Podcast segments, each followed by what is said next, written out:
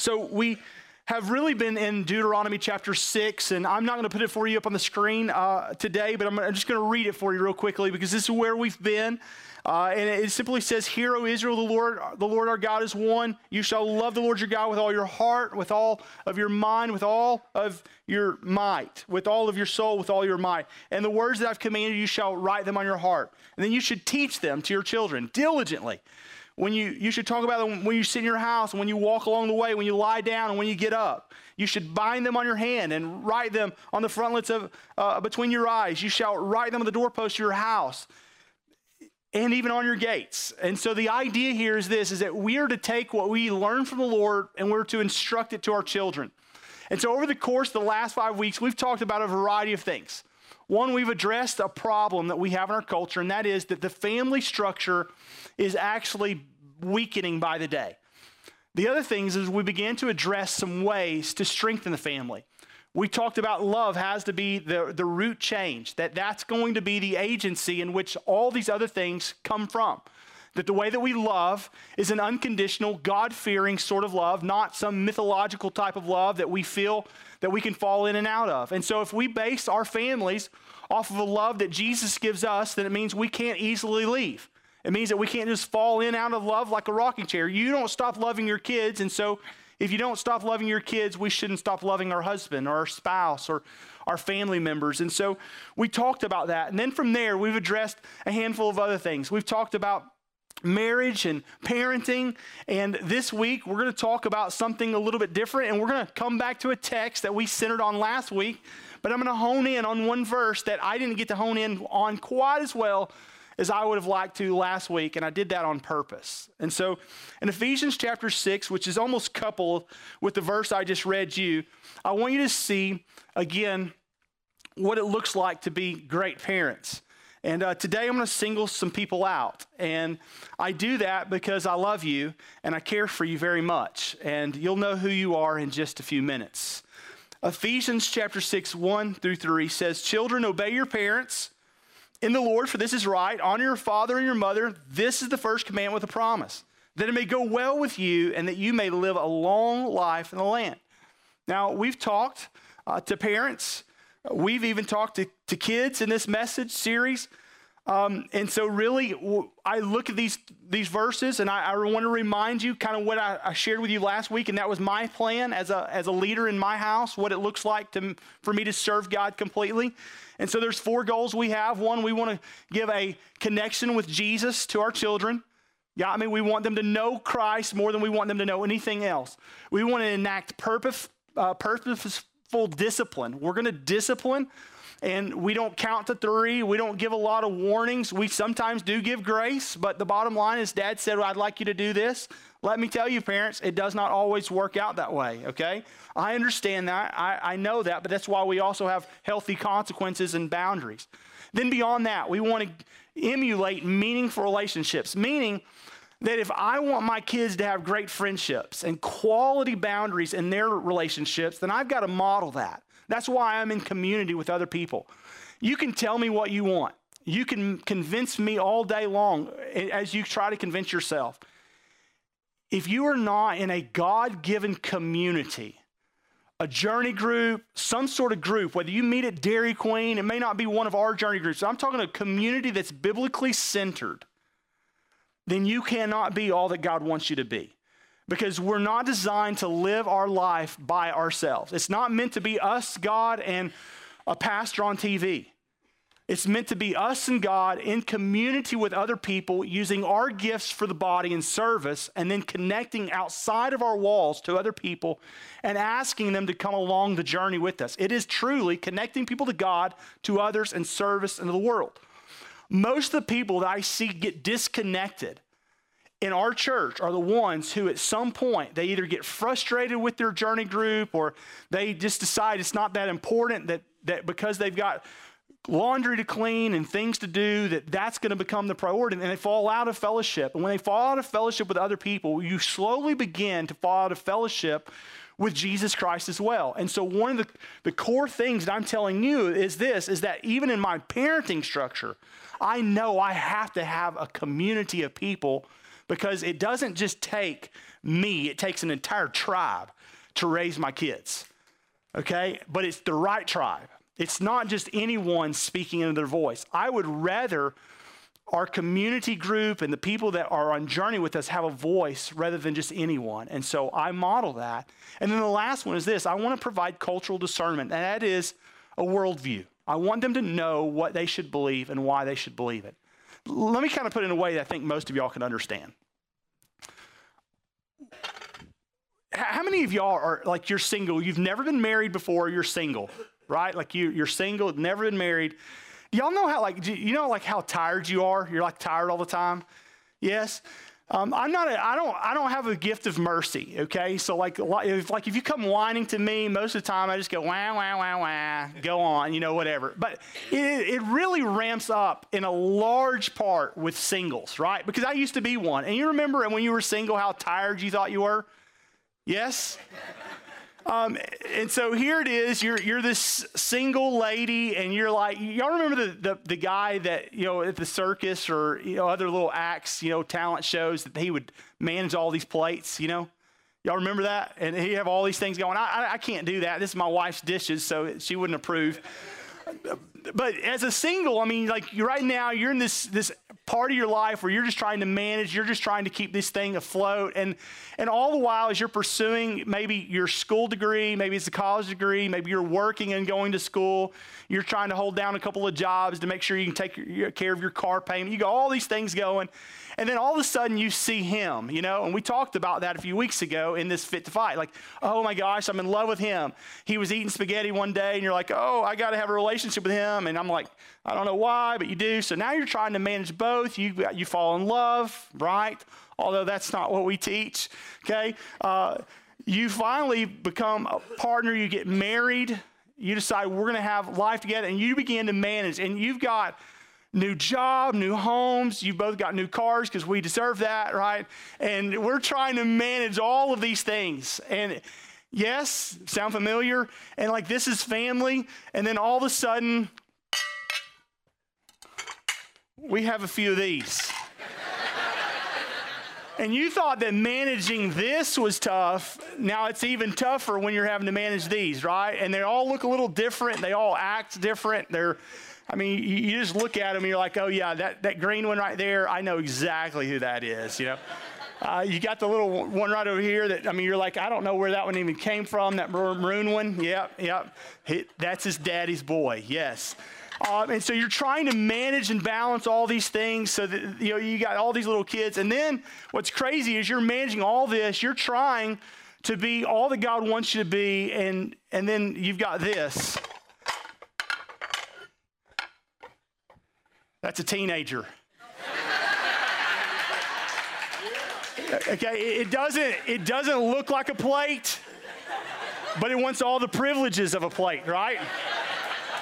I mean, you're, you're trying to shape it to look like this, and all the while they just keep asking for more, right?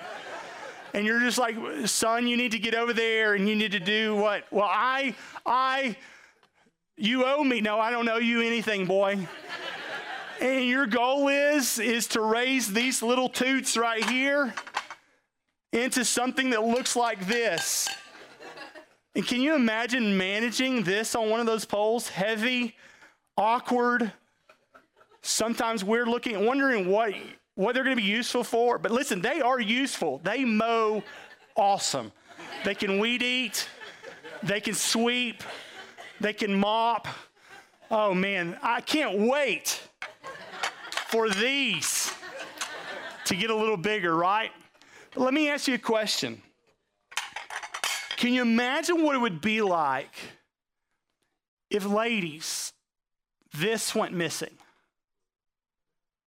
And what we have right now is this we, we live in a day and age where mom is balancing all of these. And today I'm going to talk uh, in this message about a couple of things. And, and I understand that I'm going to put two people out on the edge. And, and I want you to hear this because I, I want you to hear my heart in this. We're going to put some moms that you're doing life by yourself. we're going to put you out on the edge a little bit. Now, the message isn't towards you, but the statistics are going to alarm you a little bit.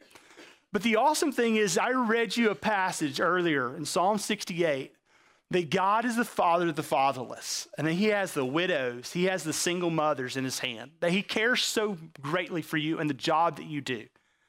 But I want you to understand that God designed the home for it to be a mom and a dad.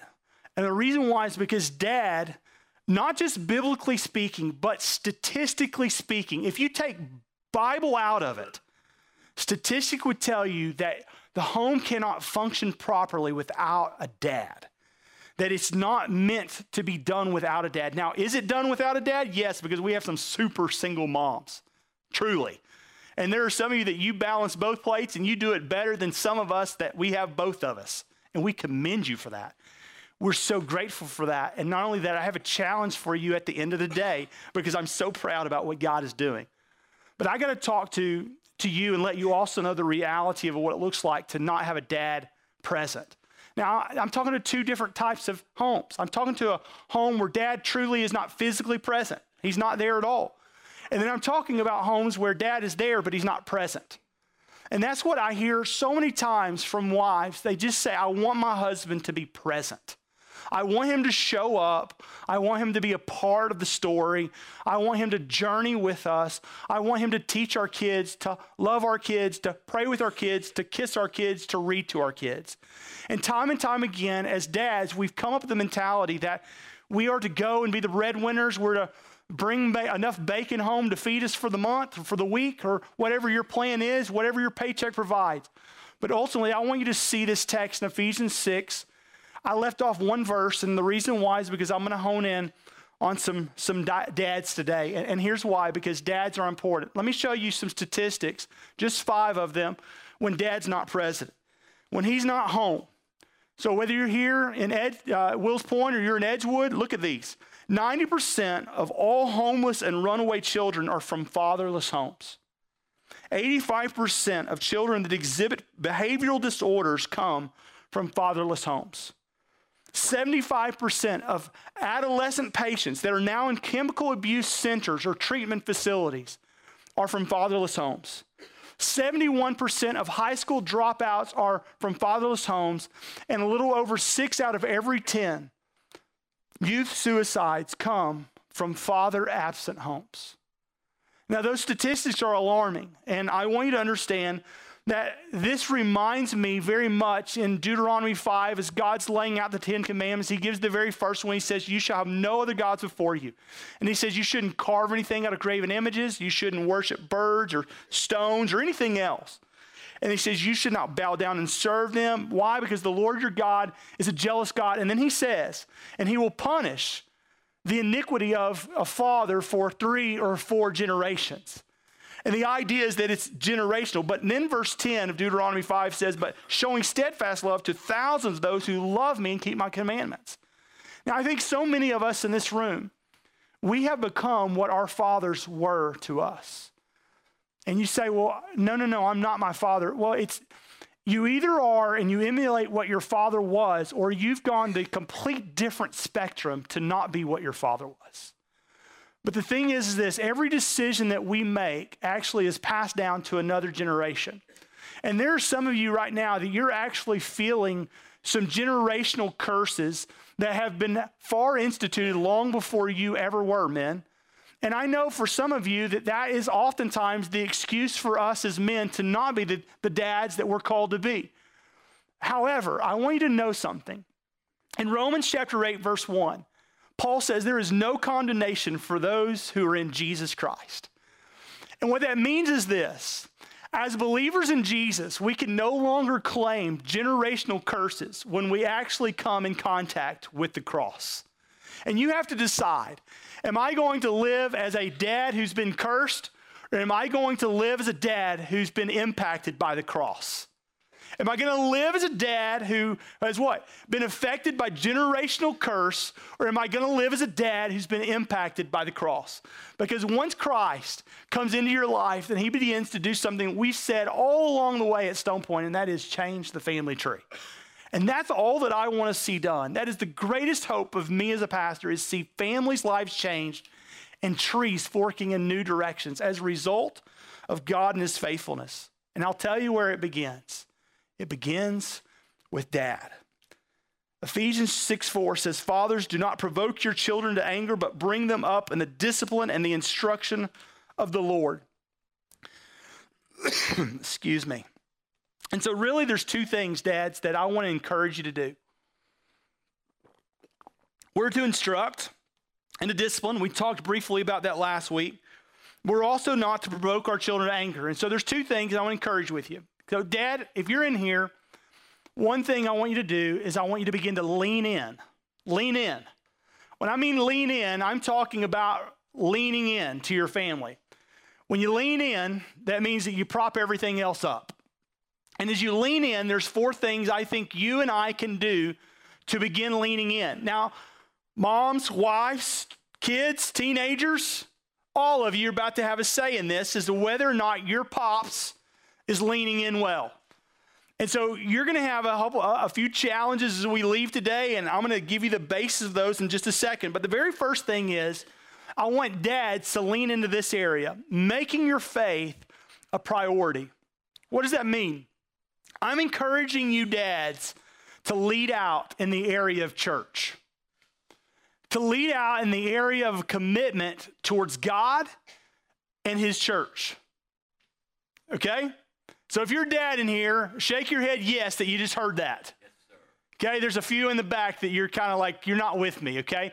I want you to lean in and I want you to lead out on the area of church. Shake your head with me, Dad. Now, let me explain something to you because here's some priorities that we have. Right now, the weather is awesome, and I've been thinking, man, it's been a long time since I've been out on that golf course. And honestly, what better of a day to go and, hey, get out on the golf course, to come home, have lunch with the family, and, and hey, not only that, we could get everything in order for the week. Or not only that, hey, fishing, boating, it's getting to prime time.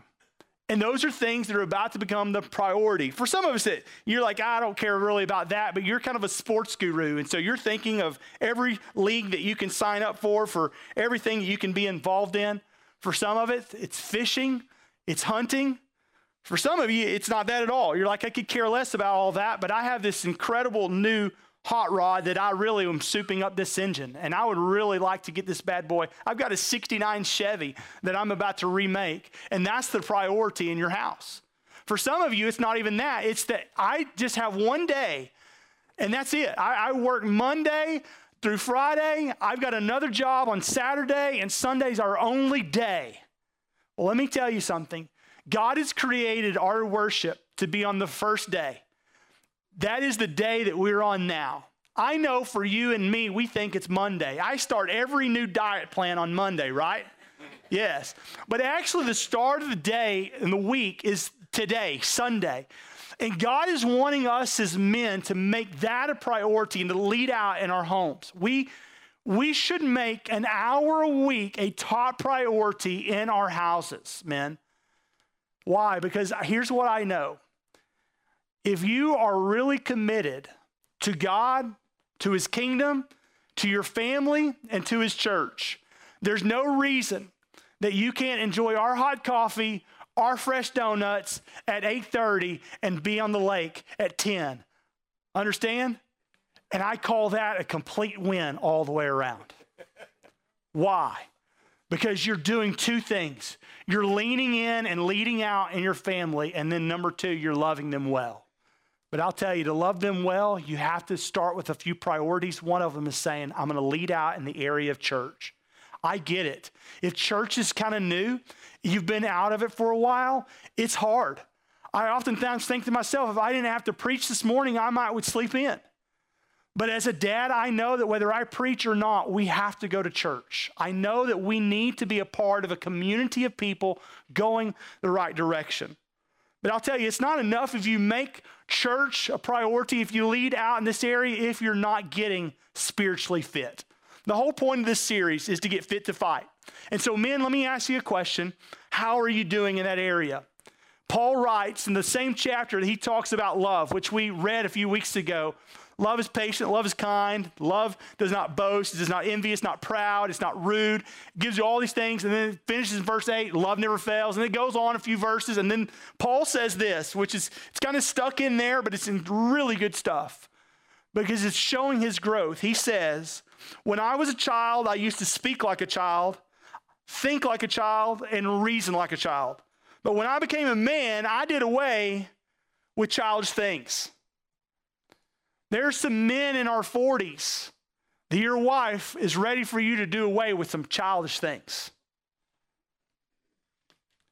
And the question is, is what is preventing you?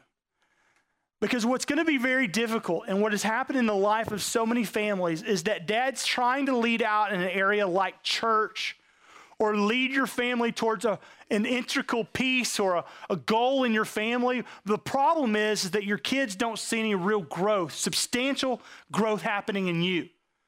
And if there's not growth happening in you, then how are they expecting you to grow something even bigger? Because, see, the family is bigger than you.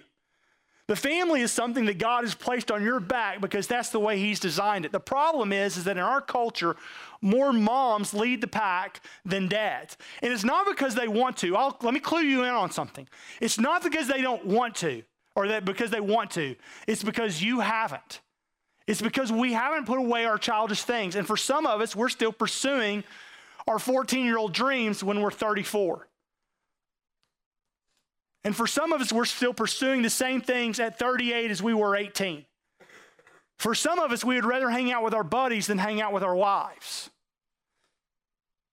And the bottom line is this you and I have to grow up in the area of our faith and get spiritually fit. We need community. We need men to be honest with us. We need to let our wives take assessment, and more than that, our children. And so I'm going to list 12 things up on the screen for you.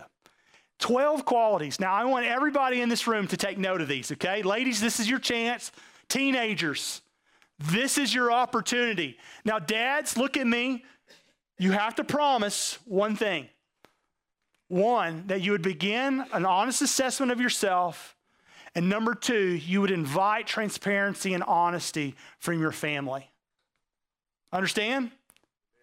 Okay, hold on, Dad look, I, I need you to, to be with me, okay? Because you're going to have to give your wife and your kids a signal here in a second. And, and that signal is it's going to have to be a little head nod, a little thumbs up. And it means that when we discuss this later, I'm not going to go off on you. Understand? I'm not going to get a defense. I'm not going to try to belly my way out of it. No, I'm going to take it like a man. I'm going to grow up. I'm going to put away childish things. And I'm going to take it like a man. Why? Because you need to hear it. And you need to know what your family is seeing in your leadership. And so here's 12 qualities right there love, joy, peace, patience, kindness, goodness, faithfulness, gentleness, self control. And then I added three humility, hope, and servanthood. And so, men, here's what I want you to do I want you in your mind, on your hand, on a piece of paper, grab a pen, whatever you have to do. I want you to circle the word that you think you do best. So if you think I'm humble, then circle humility. If you exude joy, you wake up singing. There you go. If you're just peaceful and you're or you're kind or man, you're gentle, you exude self-control, then circle that. Wives, I want you to circle the one that you think your husband does best.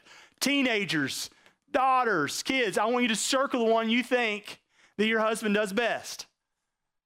Now, husbands, I want you to square the one that you think I do worst. And so, if you lack self control, if you're easily angered, if you're frustrated easily, if you are prideful, means you're not humble. If you're always a pessimistic and you see everything as a Debbie Downer moment, means you don't have hope. If you would rather be served than serve, it means that you're not exuding servanthood. Square that. Wives, children, I'd like you to do the same. Okay? File that away because there's a conversation that needs to take place. Now, those two things are, they're almost inseparable. You've got to be able to do both. But here's another one I want you to love your wife. Love your wife well. Statistics say this that right now the divorce rate in our culture, inside and outside the church, is around 50%. It's been hovering there for about a decade. But here's what's interesting I came across a survey after hearing it uh, a few weeks ago. Uh, I wanted to verify it for myself, and that was that only 1% of couples who pray together every day actually end in divorce. And that is actually a true study that has been done and uh, was actually concluded uh, by a guy named Christopher Ellison at the University of Texas San Antonio. And what they decided and figured out is that when people go to church, they're more uh, involved in church based organizations, faith, m- then more than that, prayer and Bible study at home, they have less than a 1% divorce rate. Now, interesting enough, that study also showed that only 4% of all married couples pray together on a daily basis, and only 6% among pastors. Love your family well. Love your wife well. Why? Because when you love each other well, it brings an enormous amount of security into the home.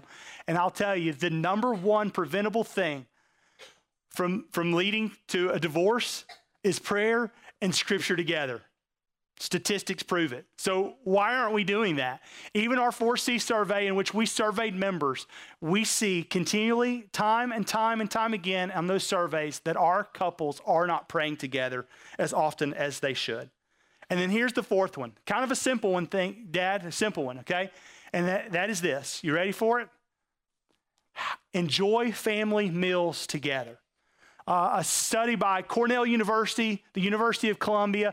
Uh, they say that there are three things that uh, contribute to the likelihood and the success of family meals. Um, that is your frequency, that you would do it at least three times a week, but five times is actually the honey hole number. Like five times a week is when you see enormous success. It's consistency, not just doing it for one week, but doing it every week, continually over and over. And then, of course, the quality of having those meals together. That means shutting off the TV, turning off the phones, making sure that we're all present in the conversation. Now, catch this when you do that, your children are 35% less likely to engage in eating disorders, 24% uh, likely to eat healthier foods, 12% less likely to be uh, overweight. They're supposed to have healthier psychological well being, greater academic success, and a more positive family interaction. And then many, many other studies come out of a horizontal and longitudinal study by a handful of doctors. What do the statistics say? They're saying that if you want to win at home, then you lead out in your faith. You love well, you lead well, you, tra- you treat your wife the way you should, and then what? You put a priority on families. So, those are ways that you should lean in. Now, let me tell you a couple of ways, real quickly, that you and I, as dads, need to lay off. Okay, a few ways we need to lay off. We need to lean in. Why? Because fathers, do not provoke your children to anger, but bring them up in the discipline and instruction of the Lord. Start with you, let that move out. But one of the things, provoke your children to anger, literally means to exasperate, is what it means in the Greek. Exasperate. Take the wind out of someone's sails. And dad, we do that all too often. And you, typically fall in one of three categories. Okay, there's some of you in here, and ladies, kids, feel free to mark these three down. There's some of us in here that you're a nitpicker. Okay, you're the nagger you make everything a federal case. Everything. If your child goes to the principal office, it is as bad as them spilling milk on the floor when they were four. You go ballistic. You are what's called a rider. You ride and you ride and you ride. And you wonder when they're 13 or 14 or 15 why they don't want to approach you with conversations. They're afraid that you're going to humiliate them, drive them away, and they fear you because you nitpick over everything. You don't pick and choose battles in the sense of what we're going to respond to. I'm not talking about worldview, I'm talking about frustration, lack of self control. You are a rider. This is an area where dads, we need to lay off. Another one is, is maybe you're not a rider, maybe you come in the form of a breaker. You're like, I don't even know what that means. A breaker. A breaker is someone who overpromises and underdelivers. You constantly tell your children that you'll do this, but you never show up. There are some of you in here that, as kids, that's what you think. You think dad tells me I'm going to be there and he doesn't show up. And that's what you call a breaker. It's a promise breaker, it's someone who doesn't do their part. And then the last one is this an area that we need to look at and possibly lay off, or maybe even lean into on this one, is a withdrawer. You're too tired, you got too much going on. I'm going to let mom take it. I'm not going to be involved in it. And the problem with that is this is that the longer that you're disengaged, the more that your children grow up in front of you, and the less likely you are to know them and to understand them. All three of these are incredible prom- uh, problems for us, and here's why. Because here's what happens with most of us men. Are y'all ready for it? Y'all with me? Most of us, we do such a good job at the latter rather than the former. Meaning, we do a greater job at nitpicking, breaking our promises, and withdrawing than we do leaning into our family, leading out on church, loving our wives well, and making the things that should be a priority a priority. And so, when it actually does come a pivotal time when your daughter is 16 or when your son is 15, and it's time for you to have a conversation with them and to bring them into your office and say, Son, I need to have a talk with you. Or when it's time to address pivotal points in their life, if they know you as a withdrawer, a breaker, a nitpicker, they don't have any desire in hearing how you're going to lead out in the family. And so, what I've discovered is, even early on into my parenting, is that for every one conversation that I have to have with my children that's hard, I should have 10 positive building up experiences first.